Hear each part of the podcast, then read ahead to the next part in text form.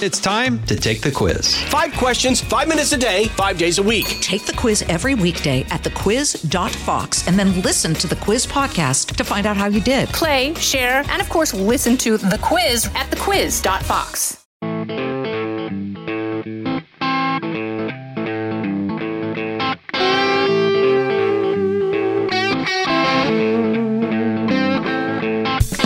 One, America's elite is about to take a day quill. We're about to watch American college campuses relieve the symptoms while the rot remains at Harvard. 2, the man who makes more than LeBron James. 3, the poll that will end Joe Biden. It's the Will Cain podcast on Fox News Podcast. What's up? And welcome to Monday. As always, I hope you will download, rate, and review this podcast wherever you get your audio entertainment, at Apple, Spotify, or at Fox News Podcast. You can watch the Will Cain podcast on Rumble or on YouTube. It's the most wonderful time of the year. It's the time when we all gather around the kitchen table and pour ourselves a cocktail and slowly make our way through the Christmas card. We look at everyone's picture from every chapter of our life. And we see how they have aged. We see how much weight they've put on. We look at what kind of clothes they have chosen.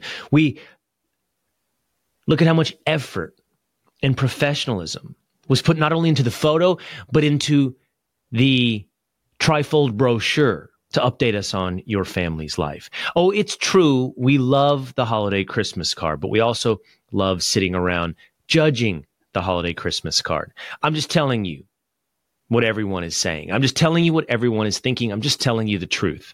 Oh, look at the Smiths. They went with a trifold this year. Oh, look at the Barclays. They simply put looks like an iPhone picture on a family vacation on the front of the card. Oh, but the dog's on the back.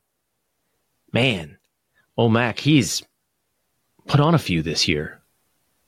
Man, he really aged. Look how big their kids are. It's one of the most fun traditions in national pastimes, and it's one that I hope we keep up. Just know, we all know, we're being judged. Can't be too fancy, can't be too casual, can't be too showy. Gotta make sure we send just the right message. And now, with Photoshop and filters, we can all look our absolute very best. Let's not pretend. We're not shaping a little body here. We're not sharpening a face there. Everyone is sending out these cards knowing that the tradition is taking place. So pour yourself a glass of eggnog. Put on your robe. I say that purposefully. Who wears a robe? I got a robe given to me this weekend on Fox and Friends, and I've never been a robe guy. I've never really understood the robe. This is a robe from a company called Dude Robes, and I don't have anything against the robe. I just don't know where a robe fits in my day. Like, when are you supposed to wear a robe? Even when you check into a hotel and it's displayed nicely there in a nice hotel up on a hanger. I don't know. When am I supposed to take advantage of this privilege, of this perk, of this luxury? When do I use a robe? You know, you get up in the morning, you take a shower, and then you get dressed. At what stage there is it appropriate to say, I think I want to put on my robe? And then how many hours have you said I'm going to be doing absolutely nothing? Because that's what has been said when you put on a robe, right? Is a robe in place of pajamas in the morning? Is a robe what you put on when you go down and make a cup of coffee? I'm asking in earnestness because I don't know. I've never been a robe guy. I just don't know. And the thing about a robe is it's actually not that comfortable. You're always fighting it. It's opening up in the front. You're retying it. I mean, why is it better than sweatpants and a sweatshirt? Again, nothing against the robe. Just never found the utilitarian time or convenience of the robe. But if you are a robe guy, put on your robe, pour a glass of eggnog, go through the annual holiday tradition. Let's all judge each other on our annual Christmas card. Story number 1. American elite campuses, American elite society, is about to take a pain reliever, a day quill. They're about to mask the symptoms, but the sickness will remain. There will still be rot at Harvard, at Penn. There will still be rot at elite American universities. Over the weekend, Penn President Liz Magill submitted her resignation. She will remain at Penn, but no longer serve as president. Attention now turns to the president of Harvard, Claudine Gay. There's been some attention to exactly how Claudine Gay achieved her position. She has no real obvious qualifications. She's very little published. She's never written a book. She is, however, a black female. And that, in modern America, seems to be on its face qualification for elite universities. Claudine Gay, like Liz Magill, covered herself in shame before Congress last week under withering questions from Congresswoman Elise Stefanik about whether or not calling for the genocide of Jews was a violation of the Code of Conduct against harassment and bullying at places like Penn or MIT or Harvard. All of them overly coached, reverted to legalese to say it depended upon the context. None of them could give a simple moral answer. Of course, it's bullying to call for the genocide of Jews. And the answer to why they couldn't give an answer, I think, is the most interesting question. And it ties into how someone like Claudine Gay ends up the president of Harvard, because it seems pretty incontrovertible that she is a DEI hire.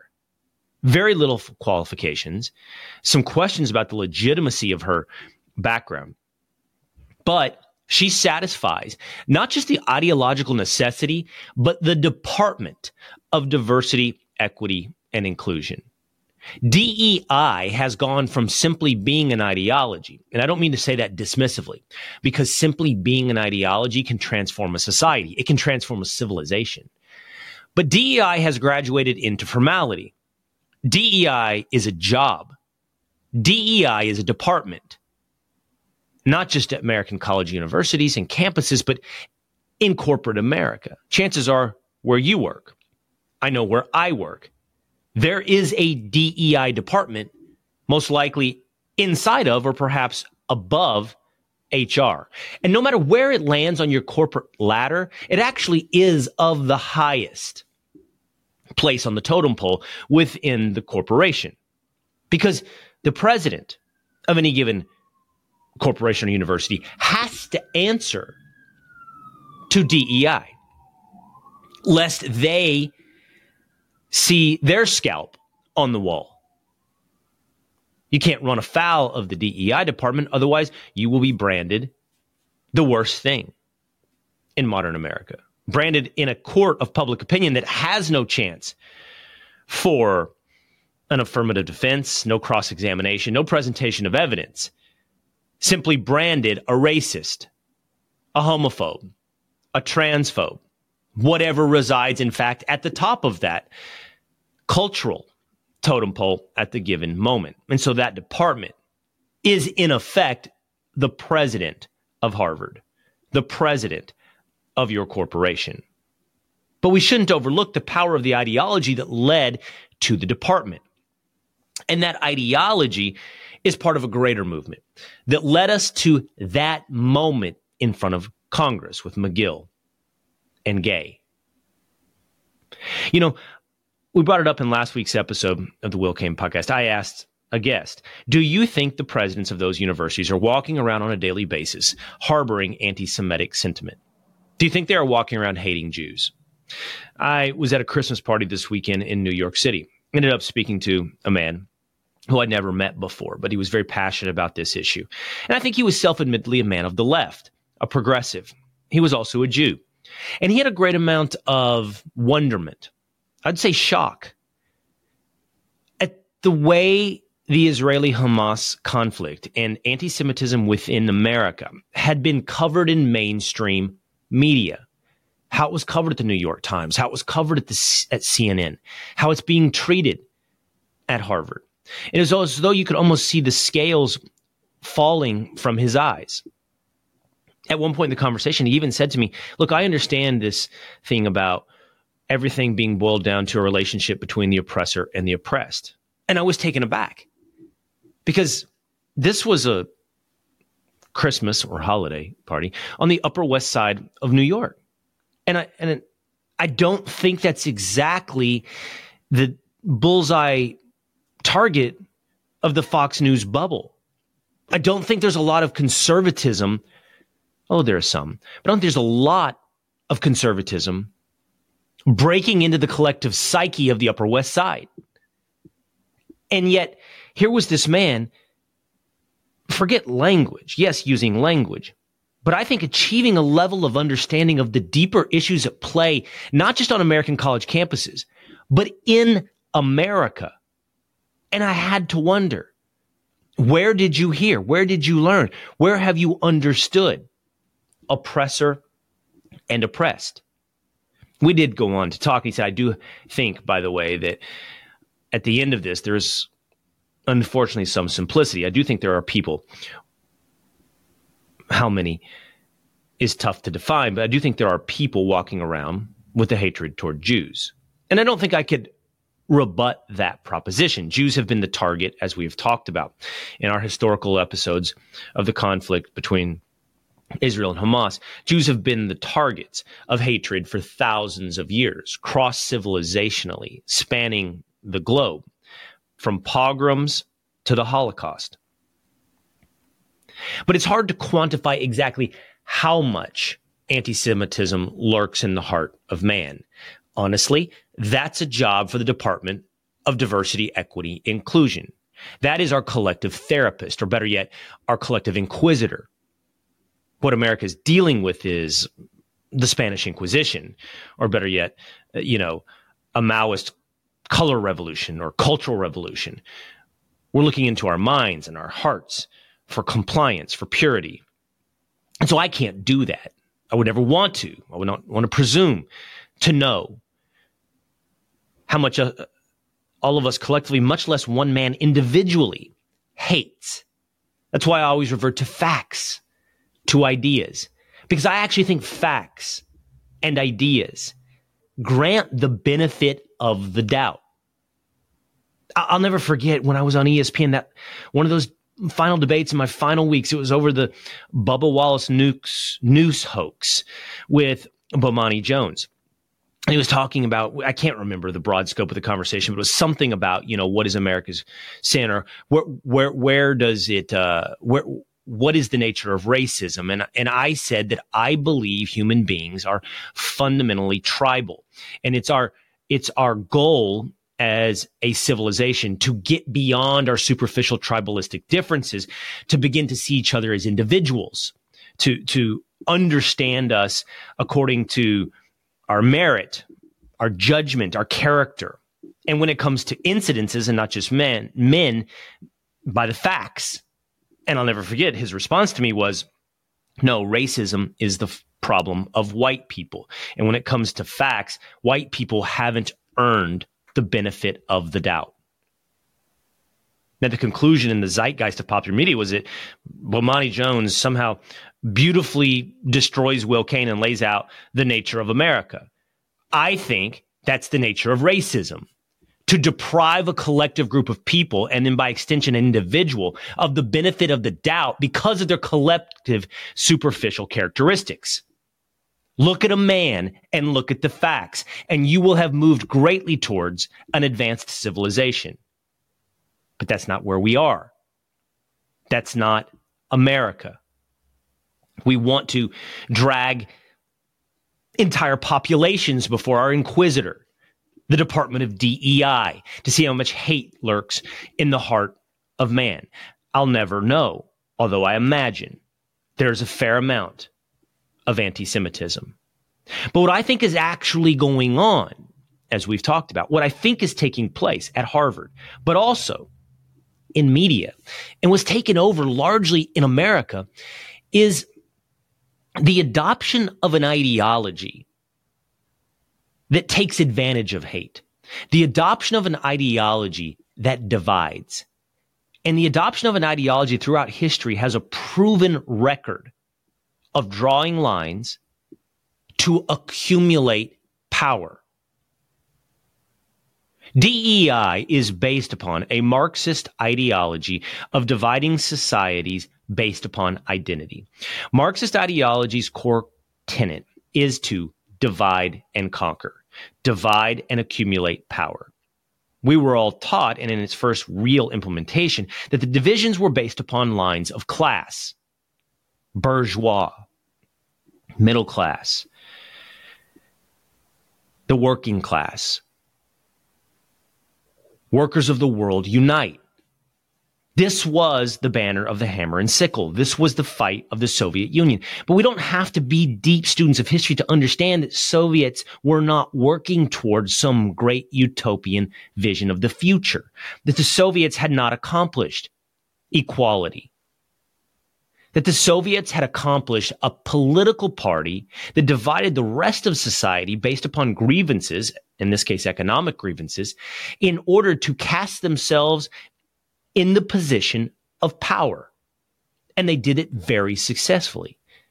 The only real challenges to power were within the Soviet party, within the Soviet Union. But their ideology of Marxism was exported to America from the early 20th century onward. And starting about the mid-20th century, Marxist ideology invested, and this is an historical fact, in the racial divisions of America, to look at their enemy from the outside and hope to conquer through division. Invest. Invest in Black liberation ideology.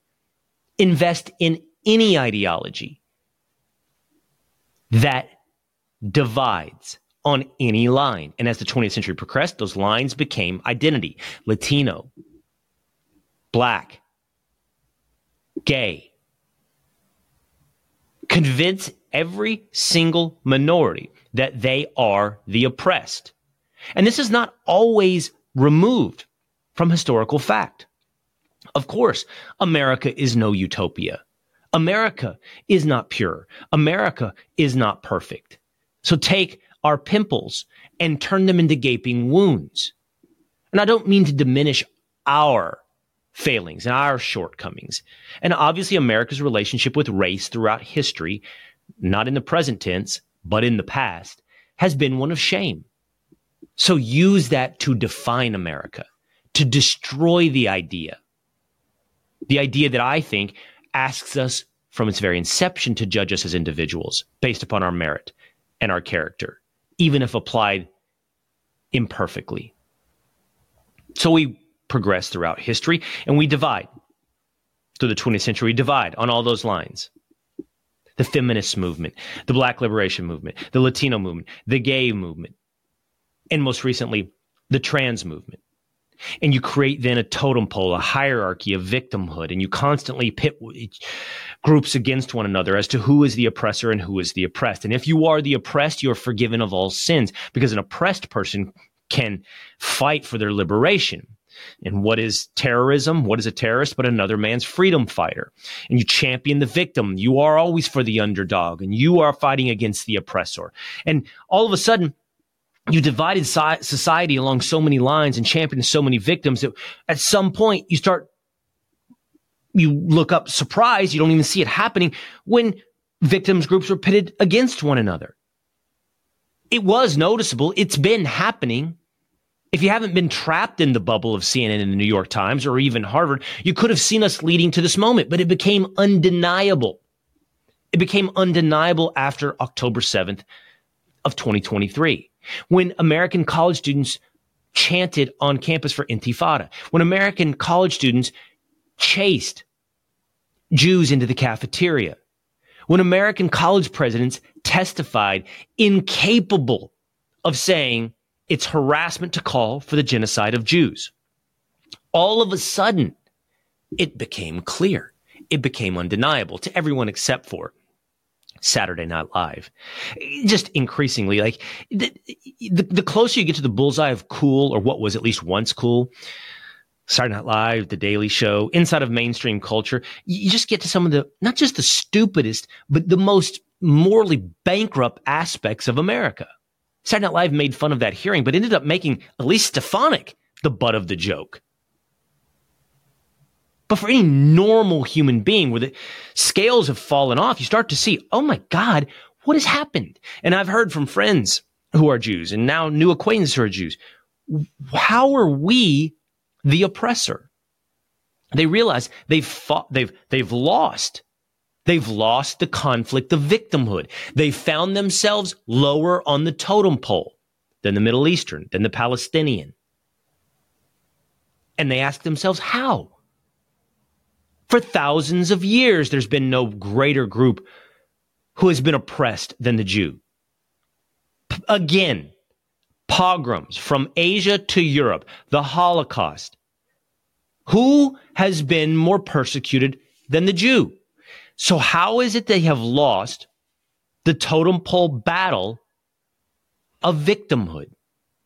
The answer to that, I think, is offered up through 3 points. One, whiter than the Palestinian. In America, the lighter, the whiter, the more the oppressor.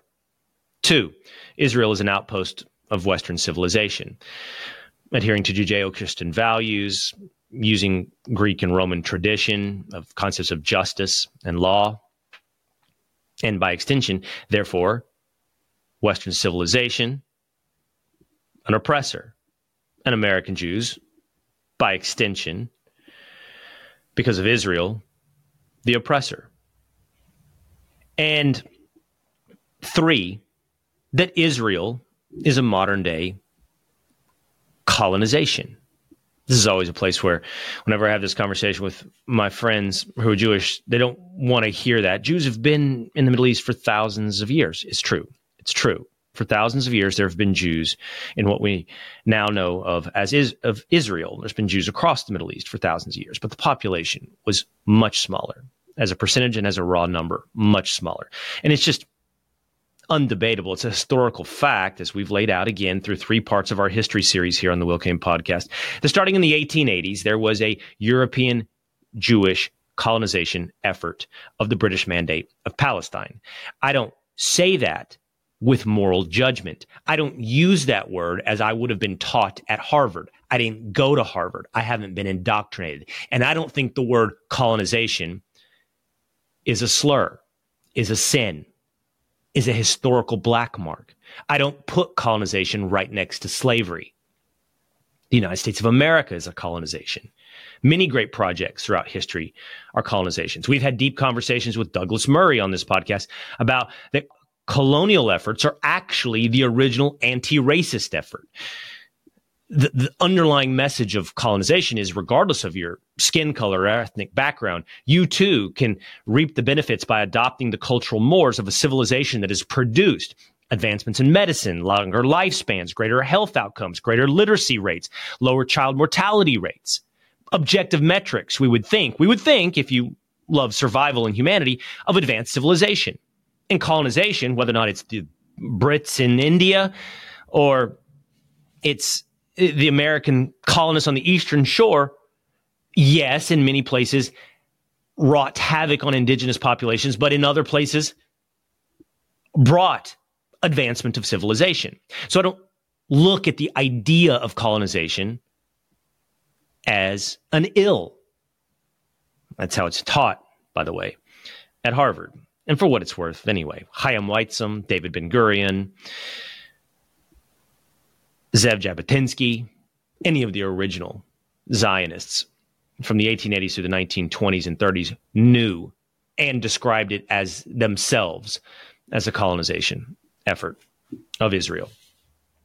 But because the world has accepted a different definition of colonization, it forces Jews into the role of oppressor in this new modern day melodrama between oppressor and oppressed. But this totem pole has all of a sudden made people realize, where do we stand in our victimhood hierarchy? I've said to several of my friends, please do not try to win this battle because that battle is the symptom. And that's my point. These American elite college campuses are moving towards taking a Dayquil. they're going to make everybody feel temporarily better. If they fire Claudine Gay, they fired McGill, they fired the head of MIT, it's not going to change the underlying rot. These universities have baked this Marxist, ideological, oppressor and oppressed, victimhood totem pole into the minds of children, of kids for decades, leading to adults walking our streets, manning our media empires, working in our law firms, sitting on the bench, administering justice, and yes, manning the Department of Diversity and Equity and Inclusion, who see the world through the lens of victimhood, who knowingly or unknowingly have bought in to Marxism. And that is the rot that requires, that is the sickness that requires medicine. Because truthfully, this moment of anti-Semitism is the most obvious, but not the first time that the scale should have fallen, where this absurdity that if you are a minority or a marginalized group, that somehow this ideology is your champion should have been displayed. Why don't we just ask the feminists?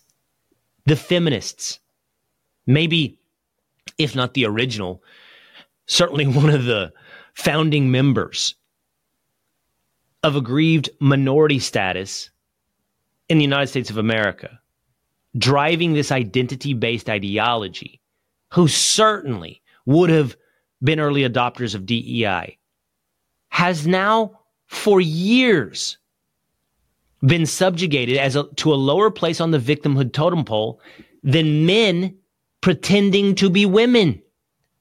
Trans ideology has commandeered a higher place on the totem pole than feminism. For that matter, the gay movement has been relegated to a lower place on the totem pole than the trans movement. Look at any conflict between these groups. Who wins? Who wins the Olympics of victimhood? Who wins the greater oppressed? Feminism has been so gutted, so declawed, that women themselves champion men entering sports to destroy them in the exact thing they fought for decades. Feminism, defined by Title IX, defined by equal opportunity in athletics, now sacrificed at the altar of a greater victim, the man proclaiming to be a woman. This absurdity will continue. It'll move from trans and gay and trans and feminism to Palestinian and Jews to something else and something new. Each time, pitting two groups against one another. And it will ultimately divide America into the ugliest of lines, forcing us all into these identity-based tribes to where white grievance, white male grievance, will become a powerful constituency. Is this the world we want to live in? Is this justice? Is this a better world? Ask yourself today, if you're an American Jew who's voted on the left, and overwhelming percentages of American Jews have and do vote on the left. Is this the world you envisioned? Is this advancement? Was this the championing of a minority status? Was this a great leap forward for equality? Or were we duped into equity? Diversity, equity, and inclusion. The rot will remain. And truthfully, most American institutions are probably beyond redemption. There is no firing that will correct course. There's not enough Claudine Gays or Liz Magills to purify these institutions. So there's just another Hydra head that will rise because the ideology is and has been there for decades. It will only be reformed from the outside. It will only be reformed by beginning to ignore, deny prestige, and ultimately the requirement will be to deny power, because all of this is in service of the same end game that resulted in the Soviet Union. A hero comes along to save you, a grieved minority. A hero comes along to promise you a bad guy. It starts with the white male. It ends up with the TERFs. You know, fake feminists who don't support trans. It comes for the Jews. It comes for anyone, as long as it continues to consolidate for the hero his power. That is the rot, and the only medicine will come from the outside. For the rest of us to focus on our individuality and our merit and our character, to look at each other as individuals and to rob them of that power. We'll be right back with more of the Will Cain Podcast. From the Fox News Podcasts Network, subscribe and listen to the Trey Gowdy Podcast. Former federal prosecutor and four-term U.S. Congressman from South Carolina brings you a one-of-a-kind podcast. Subscribe and listen now by going to foxnewspodcasts.com. Story number 2. The man worth more than LeBron James. Shohei Ohtani, formerly of the Los Angeles Angels, has signed with the Los Angeles Dodgers for 10 years, $700 million. Ohtani, who both pitches and goes to the plate, right now serving as DH, can't play the field, will make $70 million a year. To put that into context, Steph Curry makes $52 million a year. LeBron James makes $48 million a year. Patrick Mahomes, the best quarterback in the NFL, makes $45 million a year. Most of the other top paid players in baseball, like his former teammate Mike Trout, are somewhere in the $35 to $45 million a year. Hell, Ohtani looks like he's going to pay $30 million a year in taxes. This is a major leap forward for American sports. Now, Ohtani is a unicorn. He's one of a kind. When he comes back from injury, which will still be another year away, he plays essentially both ways. And nobody does that in baseball. There's a saying that I've been told, don't make yourself great. Don't make yourself the best. Make yourself unique. Everyone's replaceable unless you're one of a kind. Ohtani is one of a kind. But that being said, I mean, my team, the Texas Rangers, was rumored to be involved potentially in signing Ohtani, and I had mixed feelings about it from the beginning. Don't get me wrong. I would have celebrated, and I wanted him to sign him, but it would have come with a little bit of hesitation. Whenever you go all in on a guy like this, does it usually work out? You know, in baseball, you can look at these guys, whether or not it's Giancarlo Stanton or others. I mean, how many of them actually work out? Corey Seager signed a deal to make $32 million a year, and the Texas Rangers won the World Series, so that pays off. But Fernando Tatis Jr., Juan Soto, Giancarlo Stanton, Bryce Harper, Mike Trout, how often does it actually result in the payoff, at least on the field, for the team? And Ohtani will pay off the field for the Dodgers. The Japanese superstar promises to bring in a massive market, massive revenue.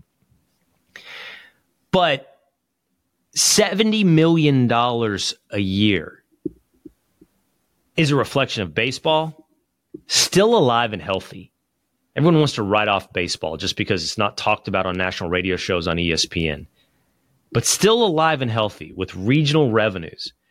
Really only topped by one sport in one place. And that's soccer in Saudi Arabia. I mean, in the Premier League, Kevin De Bruyne, in my estimation, the best, makes something like $28 million a year for Manchester City. But funny money in Saudi Arabia, oil money, is absolutely blowing numbers out of the water when it comes to sports. John Rahm, golfer, just signed with the LIV Tour. He got something like $300 million. I'm not sure how many years it's over, but I think it's, a huge amount per year. Cristiano Ronaldo signed with a Saudi team. He's making $260 million in one year.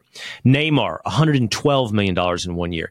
And Lionel Messi, who signed with Inter Miami here in the United States, the numbers they say are $135 million, but his are so mixed up between salary and jersey sales from Adidas and ticket sales for Inter Miami and Apple subscriptions, that I don't know how much we can attribute to salary versus, you know, off the field income, because LeBron and all these other guys make tons in endorsements, and Messi's is too intermingled for me.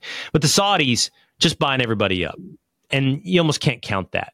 But weirdly, Shohei Ohtani approaching Saudi type numbers for a real American business concern in the Los Angeles Dodgers, I mean, not run by the Saudi investment fund as a sports washing enterprise to just, you know, no need to turn a profit. And it's because, it's not because he's great. It's because he's one of a kind. Don't go anywhere. More of the Will Cain podcast right after this. Story number 3, the poll that ends Joe Biden. Wall Street Journal published a new poll showing hypothetical matchups for president. In a matchup between Donald Trump and Joe Biden, Donald Trump leads Joe Biden 47-43. But we've come somewhat used to polls with Donald Trump beating Joe Biden. The poll that ends Joe Biden is the one that actually includes all of the other potential candidates for president. Of course, you know, Robert F. Kennedy Jr. is running for president. There's a no labels ticket that's on the ballot in almost every state. And rumors are that could include Joe Manchin. If you include Cornel West and Jill Stein, once again, for the Green Party, the numbers look even worse for Joe Biden. According to the Wall Street Journal, 37% for Donald Trump, 31% for Joe Biden, 8% for Robert F. Kennedy Jr., 3% for Joe Manchin. Now, these poll numbers are the type that should and probably will send most of the Democratic Party not just into panic, but into action. My suspicion is this is the kind of poll that begins the process of replacing Joe Biden. And my suspicion is this is exactly the moment for Gavin Newsom.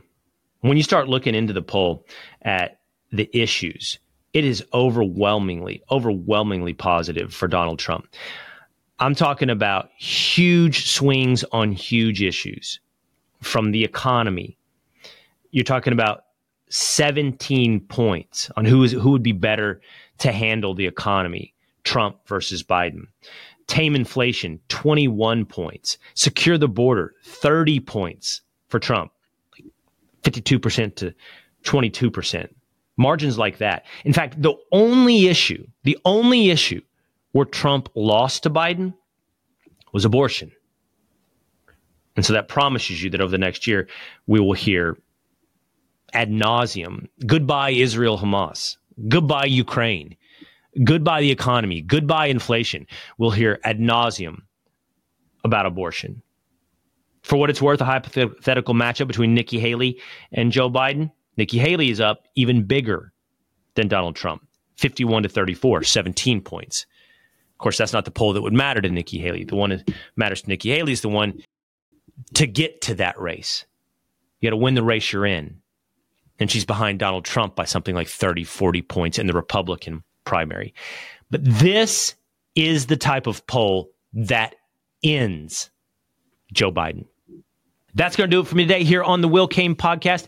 I will see you again next time. If you see it as so worthy, I would love it if you share this podcast with your friends and leave it a 5-star review. You can always send me a note at willcainpodcast@fox.com.